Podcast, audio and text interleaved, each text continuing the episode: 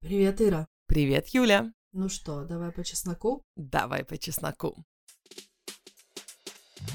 Там были рекламы разных секс-клубов. Я погуглила, где у нас ближайший секс-клуб в Стокгольме. Очень интересно. И оказывается, что в соседнем с вами доме. В соседнем, Юля.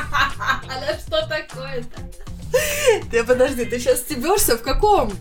Профессионалы, которые специализируются в каком-нибудь, ну не знаю, сквиртоподобных акробатических классных упражнениях. Подожди, ты в Амстердаме бомжевала на вокзале? Ты где-то бомжевала на вокзале? Да, в Амстердаме, да. Всем привет! Мы Ира и Юля, мы живем в Стокгольме, и в этом подкасте мы разговариваем на такие темы, которые можно обсудить только с подругой. С близкой подругой. Да, темы у нас варьируются от выкидышей, депрессии, секса, финансов, путешествий, отношений с родителями до... А что до? Вот и все, вот весь спектр и больше. Вот и поговорили. Да, вот и поговорили. Я занимаюсь тем, что вожу экскурсии по Стокгольму, веду YouTube-канал, а также веду курсы по личному бренду, то есть помогаю другим предпринимателям строить личный бренд в соцсетях, искать клиентов, в общем, зарабатывать. Юль, а ты у нас? А я стилист и помогаю девушкам видеть ресурс в одежде, одеваться по кайфу для себя, для свидания с жизнью каждый день. И вообще считаю, что моя деятельность — это в первую очередь про повышение качества жизни женщин. Юля, у меня есть тебе кусочек информации интересный. Кусочек информации, господи, окей, это ты переводишь типа с английского. Piece of information, да. Короче, я ж вернулась из Амстердама, и там я жила рядом с кварталом красных фонарей. А это такое прямо совсем злачное место, очень любопытно было со всех точек зрения. Ну, помимо того, что я могу побольше рассказать, да, но помимо того, что у них есть и, естественно, девушки в витринах, и театр, где пара занимаются сексом на сцене, а ты сидишь как бы в публике. Ну, пока что я не совсем понимаю, как это должна быть информация для меня, но рассказывай. У меня есть история с Амстердамом. С тобой связана информация вот как. Там были рекламы разных секс-клубов. Я погуглила, где у нас ближайший секс-клуб в Стокгольме. Очень интересно. Но в конце концов, даже если я не буду им пользоваться, ну, во-первых, why not, знаешь, когда совсем все наскучит. Но даже если бы я не собиралась им пользоваться, все же интересно, я как гид должна знать. Начинаю гуглить, и оказывается, что в соседнем с вами доме, в соседнем, Юля. А что такое-то? Ты подожди, ты сейчас стебешься в каком? Короче, не тот, который рядом с тобой, ваш серый, а если идешь до вашей почты, вот эта маленькая почта ваша, надо повернуть вот в тот двор, и там второй или третий дом. Ну, короче, в вашем квартале. Там же детский сад есть. И дом престарелых. Ну вот, наверное, дом престарелых он днем, а ночью он секс-клуб. Причем такой секс-клуб, который, куда парами приходишь. То есть можно там меняться, можно не меняться. Я не знаю, я там не была, но, ребят, кто был в этом секс-клубе в Сольне, расскажите нам, пожалуйста, что там делают. А там что, на веб-сайте не было описано? Там написано, что для гетеросексуальных пар. Угу, понятно. То есть, если у нас в какой-то день будет няня, и мы как-то почувствуем, что нужно немножко взогреть эту дохлую кобылу, нужно пойти буквально на 3 шага налево, и окажешься в секс-клубе. Да зачем няня? Вы включаете электронную няню, потому что ты так близко, она сигнал достанет, понимаешь? Да, слушай. Ой, проснулся, так, подождите, прерываемся, ребята, мне нужно быстро сбегать, соску ему дать. У нас так всегда, от секса до соски 1 секунда.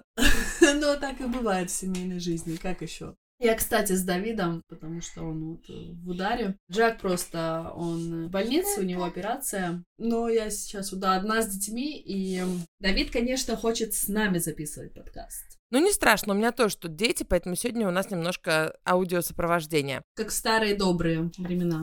В общем, в Амстердаме, конечно, ты немножко по-другому смотришь на все. На секс-клубы? Во-первых, я очень сильно по-другому посмотрела на факт проституции и на институт проституции. Я про это записала целый влог, поэтому в подробности прям вдаваться, смысла нету повторяться прям на 100%, но только могу сказать, что если раньше я была абсолютно на 100% нет, то есть очень против, потому что мне казалось, что это в любом случае продажа тела, часто насилие за деньги, Мне казалось, что, ну, кто, камон, любит эту работу. Есть, может быть, 1% и того меньше. А потом я пошла поговорить, там же есть информационный центр проституции, вот, и там девушки, которые либо сейчас работают, либо раньше работали. Например, я разговаривала с женщиной, которая, ну, такого пенсионного уже возраста, но она продолжает работать в сфере секса. Она такая говорит, у меня уже очень узкий нишевый рынок. Но в Голландии, оказывается, есть такое поверье, чтобы хорошо ездить на велосипеде, надо научиться. Учиться на старом сначала. Сказала мне работница, да, которая за 50-60 есть. Ну, не, наверное, скорее 60, чем 50.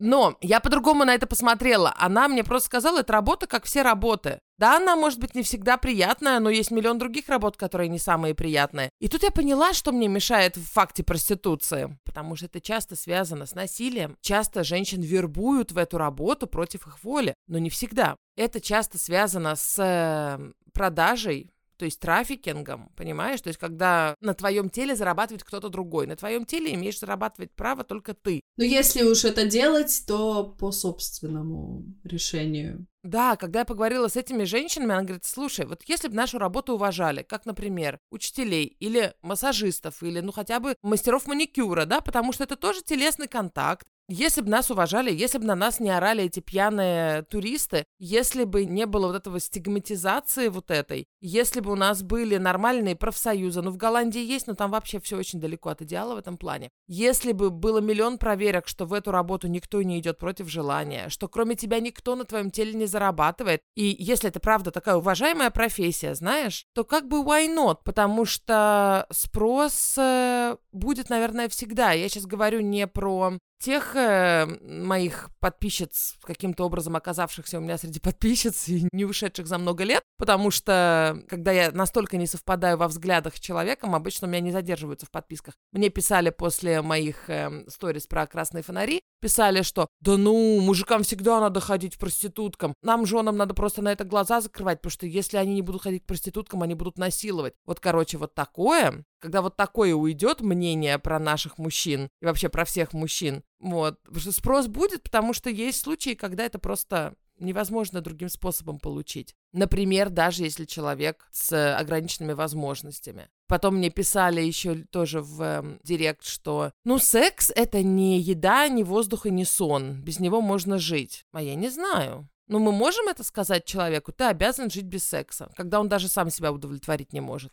Ну, по физическим причинам, например. Можно такое сказать человеку? Я думаю, что нет, потому что природно, биологически мы же созданы так, что это часть жизни, это важная часть жизни. И не только для того, чтобы продолжать род. Поэтому нет, мне кажется, что нельзя так сказать. А женщина, с которой я разговаривала, да, там, она говорит, мне больше всего нравилось работать с аутистами, потому что ты понимаешь, что ты делаешь важную вещь. Угу. Там какие-то тяжелые кейсы аутизма, когда ты понимаешь, что, скорее всего, по-другому они не смогут свое тело познать, кроме как за деньги. Я про это, наверное, никогда не думала вообще в разрезе проституции, то, что да, и правда, это же не только те люди, которым хочется чего-то новенького попробовать, а именно те, которые по-другому никак не могут. Ну, а даже те, кому хочется новенького попробовать. То есть, если ты профессионал. Вот, допустим, идеальный мир, где никто не принижает, никто не идет в эту работу против воли, никто не идет, там, не платит никому никакой процент с этого, да? Допустим, вот профессионалы, которые специализируются в каком-нибудь, ну, не знаю,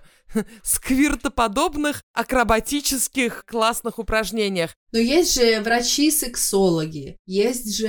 Интимные массажи. Да, продавцы в секс-шопах, которые очень профессиональные и знают все, для чего, куда, кому, как улучшить, как использовать, то есть это же тоже специалисты. Ну или даже те же секс-блогеры, которые занимаются сексуальным просвещением. Но многие тебе возразят и скажут, что все-таки этих продавцов никто не трогает, и сексологов никто не трогает. Но я, кстати, это спросила у женщины, с которой разговаривала, да, с работницей секс-индустрии. То есть я сказала, есть вот такое возражение, что да, есть много других профессий, в которые не идут прямо по желанию, в которыми не хотят становиться с детства, типа, ну, кассир, кто хочет кассиром с детства становиться? Хотя, ну, нет, в самом детстве-то да, ну, а потом ты работаешь, нормальная работа, платят, да еще и люди приветливые, знаешь, и она говорит, слушай... Да, их не трогают. И да, говорит, есть не очень приятные случаи, но я работала на скотобойне, вот где было очень неприятно. О, это хорошее сравнение. Какая интересная судьба у женщины, да? Да. При том, что она говорит, мне просто деньги были нужны где-то в 17 лет, и я сама, мне никто не предлагал, меня никто не зазывал. Но я должна сказать, что она в меньшинстве. Большинство женщин, часто мужья их подталкивают к этому, молодые люди, которые становятся их сутенерами. В Голландии есть две женщины, ну я говорю Голландия, потому что Амстердам в Голландии, да, я знаю, что страна Нидерланды, но в Голландии есть две женщины-близняшки, они написали книгу, как они всю жизнь занимались этой профессией, и обеих подтолкнули молодые люди к этому. По отдельности? По отдельности. Сначала одну подтолкнул, ты иди поработай, я тут проиграл все деньги в карты или там во что. Ты иди, вот как легко заработать, да, с моим знакомым тут раз и $100. Она поработала, и так хорошо пошло, то есть, ну, нормально, и она даже, ну, это же законно, как бы не стеснялась этого, ну, поскольку. Стала работать в этой индустрии. И тут второй тоже такой, слушай, если у тебя сестра так работает, много зарабатывает, может, и ты пойдешь тоже, и тоже ее. Ну, психологическое давление вот это, и они обе работали много лет в этой индустрии, написали книгу про это. Помнишь, мы с тобой недавно делали эпизод про жертв? Да. Ну и вообще про треугольник Карпмана, где кто-то жертва, кто-то агрессор, кто-то спасатель. И вот тут вот, мне кажется, это должна быть определенная черта или даже склад личности. Причем я это не со своих слов говорю, а я много лет читаю блог «Проститутки Кэт», если вы знаете, это на ЖЖ такой самый, наверное, старожил. Очень известный блог был в одно время, когда работница секс-индустрии в России рассказывала, ну, сначала очень юморные всякие истории про своих клиентов. Даже она книгу тоже написала, и не одну. Ну, в общем, она классно пишет, она хоть давно там не работает, я до сих пор ее читаю. И она как-то сказала, она отвечала на вопрос, ей писала девушка, которая хотела заняться этой работой, и спросила совета, что «Чё ты, как ты думаешь, вот если бы тебе сейчас предложили...» Ну, я не помню постановку вопроса, но она у нее просила совета. И она сказала, что должна быть какая-то червоточинка в человеке. Вот я прям запомнила это выражение, чтобы она пошла не в уборщицы и не на скотобойню, а секс-работницы. И мне это запомнилось, и...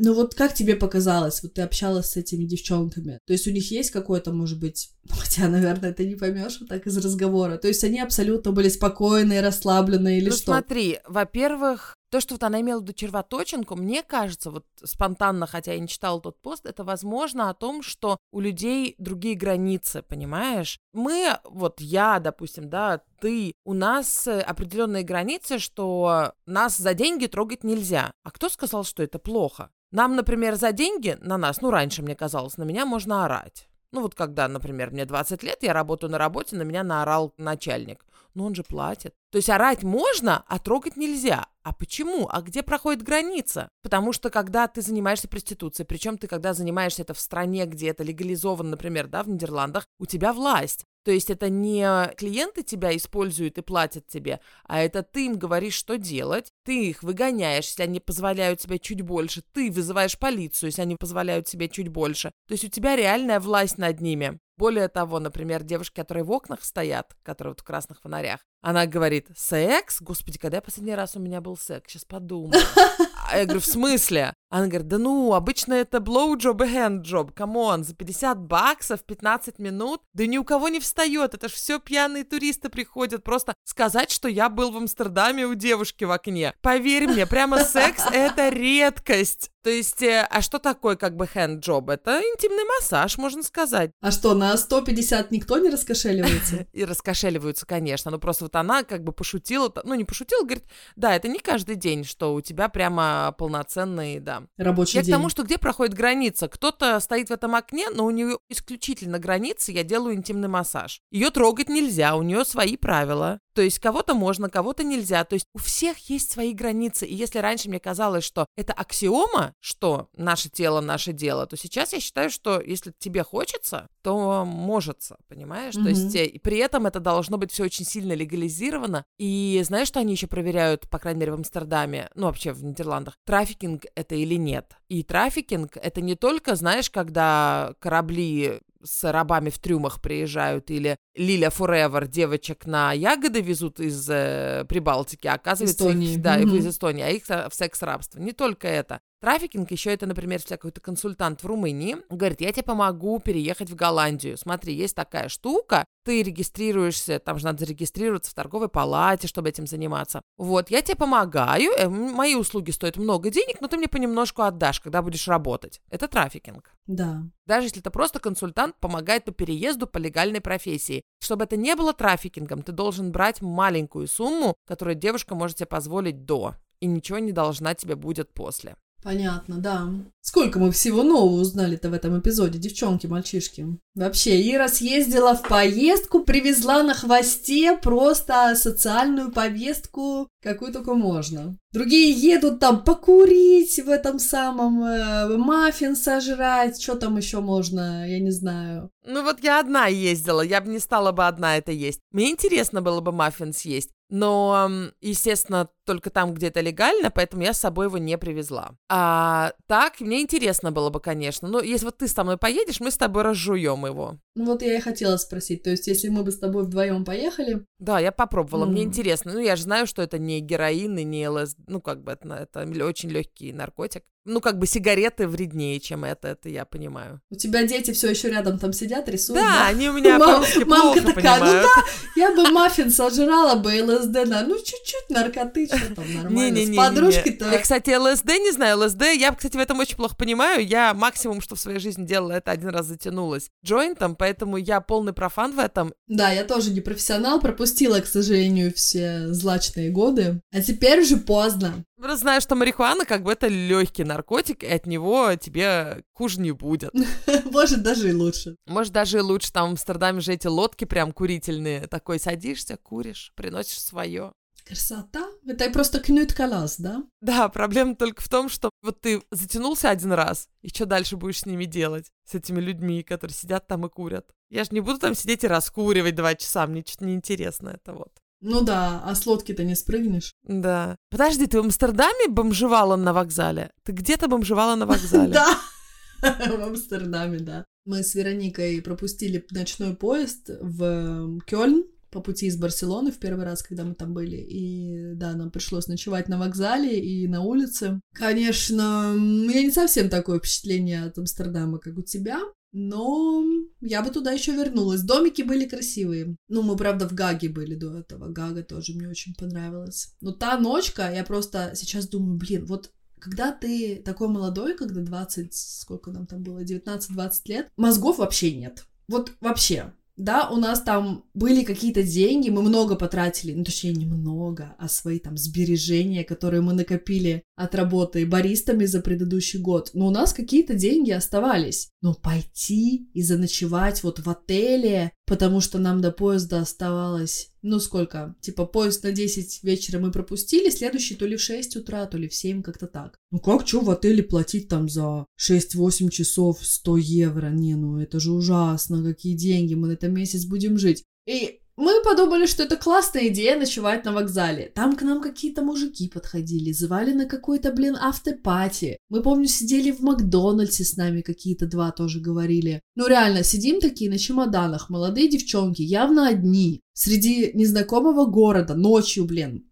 Просто еще повезло, что с нами ничего не случилось. Да ничего бы с вами не случилось, вы же взрослые были все-таки. Но Амстердам в этом плане, мне кажется, он очень дружественный, там все обкуренные, они все добрые, понимаешь? Обкуренные, добрые, окей, ну да. Ну, я бы, скажем так, не повторила бы этот опыт. А я наоборот. Что ты бы повторила? Да. Я, если мне надо 6 часов где-то перебдеть, я лучше посижу, 2 фильма на Нетфликсе на вокзале посмотрю и посплю в поезде, да. Но дело в том, что нас с вокзала-то выгнали. Там вокзал закрылся типа, ну да. В 12 или в час ночи. Нам пришлось выйти на улицу. На вокзале было ок. Мы там расселись, разложились на скамеечках. Ну, типа, мы тут живем. И к нам 2 полицейских подошли. Говорят, девочки, вокзал закрывается. Давайте-ка берите свои манатки, идите на улицу. А это еще было до смартфонов, да? Ой, так прогуглите, где открытое кафе 24 часа, да, блин. Ну вот мы Макдональдс нашли. Но зато что хорошо, что квартал красных фонарей прямо у вокзала. А, то есть можно было туда пойти? Да,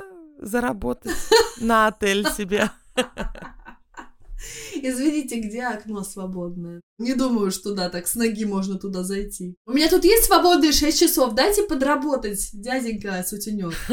Кстати, есть свободные окна, так интересно, есть окна, на которые очередь там год-два, а есть свободные окна, которые не самые популярные. И есть окна люкс, есть окна совсем простые. В смысле, чтобы работать в этом окне или что? Да, чтобы работать, потому что эти окна, это как отель работает. Те, кто заведует этими окнами, менеджеры, они не сутенёры, они не берут процент, они тебя не подталкивают к работе, они вообще никак не влияют на твою работу, они берут деньги с тебя подневно. То есть ты на день снимаешь окно, и каждый день, прежде чем получить ключ, ты должен показать, во-первых, свою регистрацию в торговой палате, при том, что тебя все знают. Ты на это окно стояла 2 года в очереди, тебя все прекрасно знают, кто ты, но каждый день будут тебя спрашивать торговую палату твою и ID. Угу. Потому что вот такие правила. Чтобы никто не пролез, Юля, типа тебя с вокзала. Просто так в окно не встанешь. Угу, понятно, понятно. Мне больше всего понравилось, что есть девушки, которые стоят такие в купальниках, все. Я прям прошлась ночью, всех рассмотрела. Есть те, кто стоит такие, ну, вся секси-секси, да, прям как в витрине. А есть девушки, сели, что-то книжку читают полуодетые, ну, там, знаешь, такие шортики, маечка. Сидят, книжку читают, к ним тоже заходят ребята, да. Между делом, да? Они такие, интересно, что она читает?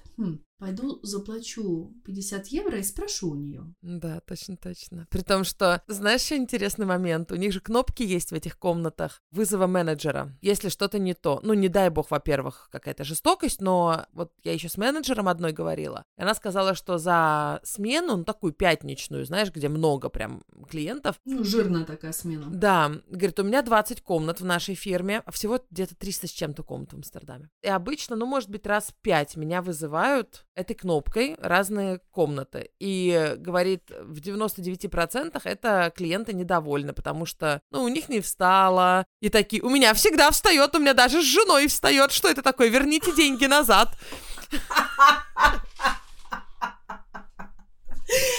Ну да, тогда, получается, ты не получил то, за что ты заплатил. Ну, ты заплатил за услугу. Некачественно.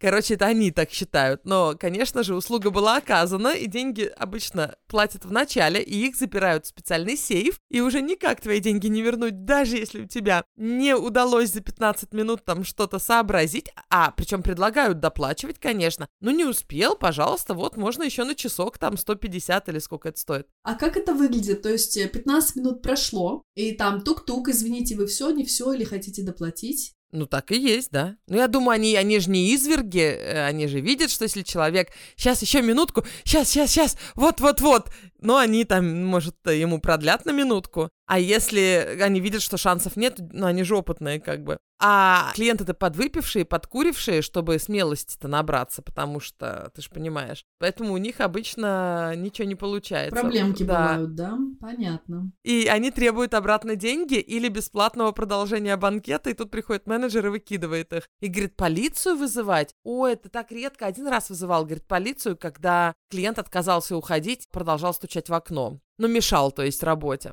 Какие страсти в квартале красных фонарей. Я только так и не поняла. Я поняла, что есть трансгендеры, улица с трансгендерами, но я не поняла, есть ли предложение однополых услуг. Вот этого я не поняла. Ты не поняла или ты забыла спросить? Я забыла спросить, сама не узнала, и вот, может, кто-то из вас, кто умный, напишите нам внизу. Я думаю, что наверняка есть. Ну, это было бы странно, если бы не было. Именно в витринах я не уверена. Потому что вообще-то онлайн тоже можно работать в Нидерландах во всех. И тогда понятно, что есть на любой вкус. Но ты знаешь, что дома у себя принимать нельзя. Исключение только если ты владеешь этим домом и зарегистрировала дом как бордель в торговой палате. Вот. Понятно. То есть квартирка вот на 5-м этаже это не катит? В съемном жилье никак. А если моя квартира? Да, если ты ее регистрируешь, и я думаю, для того, чтобы ее зарегистрировали борделем, то весь дом согласиться должен, я не уверена. Но ты ее должен зарегистрировать как бордель. Ты не можешь просто так у себя принимать. То есть, и причем в эти бордели приходят по 6 раз в году, какое-то министерство, что там, здравоохранение. Ладно, ребят, я все это во влоге буду рассказывать, поэтому я повторяюсь. Но я же знаю, что далеко не все те, кто будет блог смотреть, слушают подкаст. Короче, они приходят и ультрафиолетовые лампы осматривают стены, потолок, все-все-все, наверное, ответила на вопрос засохшей эякуляции. Зачем они это осматривают? Чтобы чистенько было? Ну да, чтобы все было чисто, чтобы брызги никуда не летали. О боже, какой сюрреал. Короче, Юля, прогугли тот бордель. Он не бордель, а секс-клуб. Я тебе пришлю ссылку на него. Покажи Джаку. Вот он, когда из больницы выпишется, я ему скажу: дорогой, у меня для тебя сюрприз. Реабилитация? Да, будет у нас с тобой небольшое развлечение по-взрослому.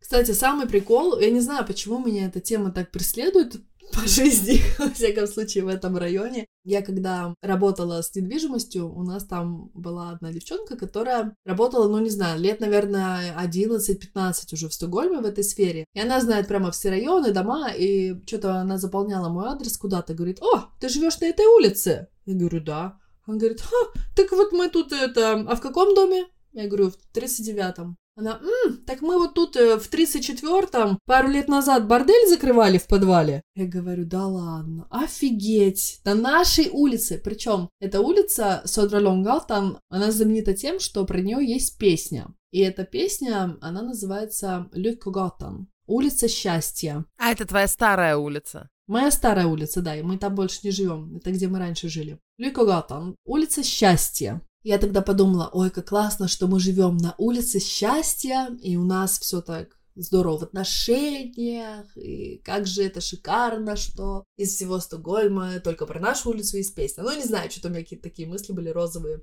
Потом, когда я узнала про этот бордель, я подумала: не поэтому ли это была улица счастья-то? Ну да, есть же улицы, на которых всегда бордели. Кстати, поскольку ты сейчас переехала недалеко от той улицы, и секс-клуб, он примерно между вашими улицами. Да, и в нашем доме тоже, как вы знаете, было такое предприятие пару лет назад. Причем я в приличном районе живу, я живу в очень приличном районе. Реально, один из лучших. 7 минут, один из лучших районов. 7 минут от центра, тут старинные виллы, квартиры стоят дофига. И в нашем доме на 4-м этаже, для новеньких сообщу, у нас тут был публичный дом в съемной квартире, и наше домоуправление его прикрыло, когда жильцы стали подозрительно относиться к тому, что как-то много народу ходит по лестнице незнакомого, и что-то происходит там в той квартире. А в Швеции это незаконно, давайте мы вам скажем. Но это незаконно. Причем незаконно не продавать, незаконно покупать. Да, потому что, в Швеции проституция запрещена именно с позиции прав работниц индустрии, что это почти всегда сопряжено с трафикингом, почти всегда сопряжено с насилием. Ну, не насилием в смысле, насилием во время услуг, а вообще, хотя это тоже. Кстати, статистически женщина женатая, то есть замужем, чаще подвергается насилию, чем работница сексуальной индустрии, представляешь? По крайней мере, в Нидерландах. А ты не знаешь, случайно, что стало с этим Пауло Роберто? Это один известный селебрити в Швеции, которого поймали в борделе. Если раньше мне казалось, что какой ужас, он пошел к проститутке, его там загнобили, вся Швеция, отменили контракты с его фирмой. То есть он такой селебрити, тренер, какой-то у него бренд еды был, он блогер, прям суперизвестный, да. Ему условный срок дали в результате, и он не сел никуда. Но тут как его загнобили, это просто кошмар. И одновременно, ты, наверное, знаешь, что в Швеции есть один рэпер, который несколько раз судим, причем судим за серьезные разбои, ношение оружия и так далее. И ничего, ему выдали приз там чуть ли не лучшего певца вот в прошлом году. Да ладно, это который? Я не помню его имя, у них у всех, не знаю, 48 центов. Ты понимаешь. Он участвовал в выкрадывании Эйнара в прошлом году, которого недавно все-таки убили, если ты слышала. Есть еще один рэпер, который тоже криминальный элемент. Его сначала выкрадывали. Откуда? Недавно его убили. Из дома, то есть выкрадывали, чтобы он им деньги заплатил. А, пипец. Недавно его застрелили, это просто кранты трагедия, и вот этот певец, который, они все в одной и той же индустрии, знаешь, что вот этого музыки, которая с золотыми цепями на шее, они в одной индустрии, да, и ничего, ему дали приз, как там лучший певец, лучше что-то там, я не помню, какие конкретно ему призы дали, но очень много критики было, подождите, он же судим, но с другой стороны, ладно, судим, он же уже отсидел, все как бы, прямо сейчас он не судим. То есть я тоже за это, за то, чтобы не судить о людях после того, как они отсидели свои там сроки и так далее. Но он там был подозреваемым еще, прям вот когда ему выдавали эти премии, был в чем-то там подозреваем, да. Ну, то есть мы очень сильно судим те, кто закон переходит в плане вот этого секс-закона. То есть он пошел к проститутке, фу-фу-фу-фу-фу, все его продукты снимаем с полки, все-все-все-все-все. А этот, ну, разбой, кража человека, ношение оружия, дадим им ему приз.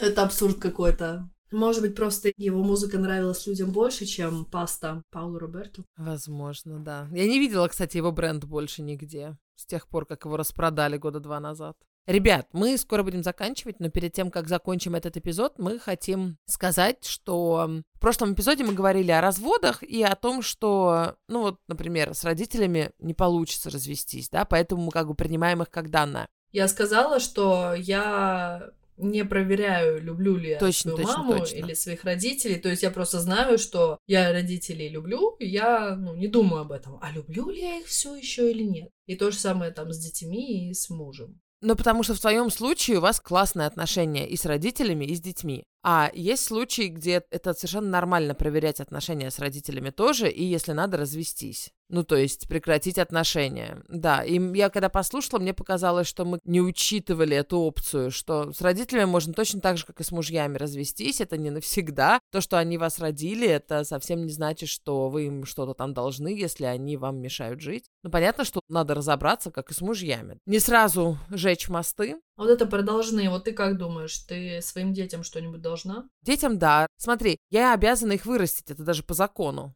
То есть до 18 лет я им обязана все. А после? После, слушай, уже постольку-поскольку. Ну, то есть, если, например, они там будут, не знаю, бомжеваться, конечно, помогу. И да, мы им собираем на первый взнос там на квартиру, их деньги, знаешь, в фондах откладываем, но... Да-да-да, мы тоже. Например, если когда они родят, помогать с детьми, честно, я не уверена. Буду немножко, но я не буду той бабушкой, которая будет постоянно с внучками сидеть. Мне и сейчас-то эта работа не очень нравится, понимаешь? Хотя, может, поменяю тогда мнение, но я не знаю. А ты думаешь, ты им обязана чем-то? Не так, что по гроб жизни обязана на алтарь себя класть, но я думаю, что это, наверное, единственные такие отношения в природе, которые иерархичные. То есть, когда родитель всегда своему ребенку обязан, а ребенок на самом деле нет. То есть, вот ты, например, как я это вижу, обязана поддерживать жизненный выбор своих детей и помогать им, чем можешь. Не так, что «Ой, все, я там последнюю рубашку отдала кровинушке», а не препятствовать им жениться, выходить замуж за тех, кого они выбрали, не критиковать их жизненный выбор в плане работы и еще чего-то. То есть давать им жить самим, понимая, что это отдельный от тебя человек, но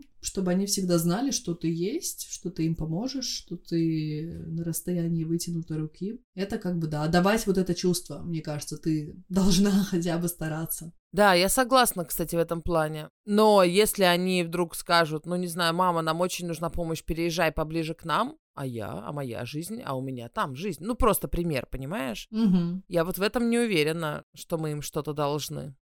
Поэтому я и говорю, что по мере возможности, если эта помощь будет тебе в тягость очень сильно, то нет. Самый главный человек в твоей жизни — это все-таки ты, а не твои дети. Особенно взрослые. Да, больше взрослые. А у нас сегодня 3 события. Сейчас расскажу, и мы давай закругляемся. У Маси выпал 5 зуб. Маси исполнилось 7 лет. 7 лет назад от меня отпочковался человек, Юлька. Класс. И сегодня мы забираем новую машину, которую мы купили несколько месяцев назад. И поэтому мне нужно закругляться, потому что через полчаса мы получаем ключи. Ой, я тоже, на самом деле, не сильно могу сегодня говорить. Вы меня извините, если я больше присутствовала в роли слушателя сегодня, как и вы, потому что я до сих пор не могу выздороветь, хоть и сильно над этим работаю. Но подкаст не пропускаем. Стараемся. Стараемся, да, если только не совсем нокдаун. Спасибо, что слушали нас. Приходите обсуждать эпизод на «Давай», _по_чесноку на Инстаграме или в Инстаграме.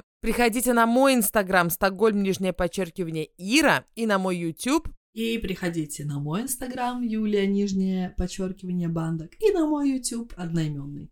Спасибо большое, что ставите нам 5 звезд везде, где можно их ставить. И спасибо большое, что поддерживаете нас на Патреоне. Благодаря вам, нашим патронам, этот подкаст все еще продолжается. Всем пока!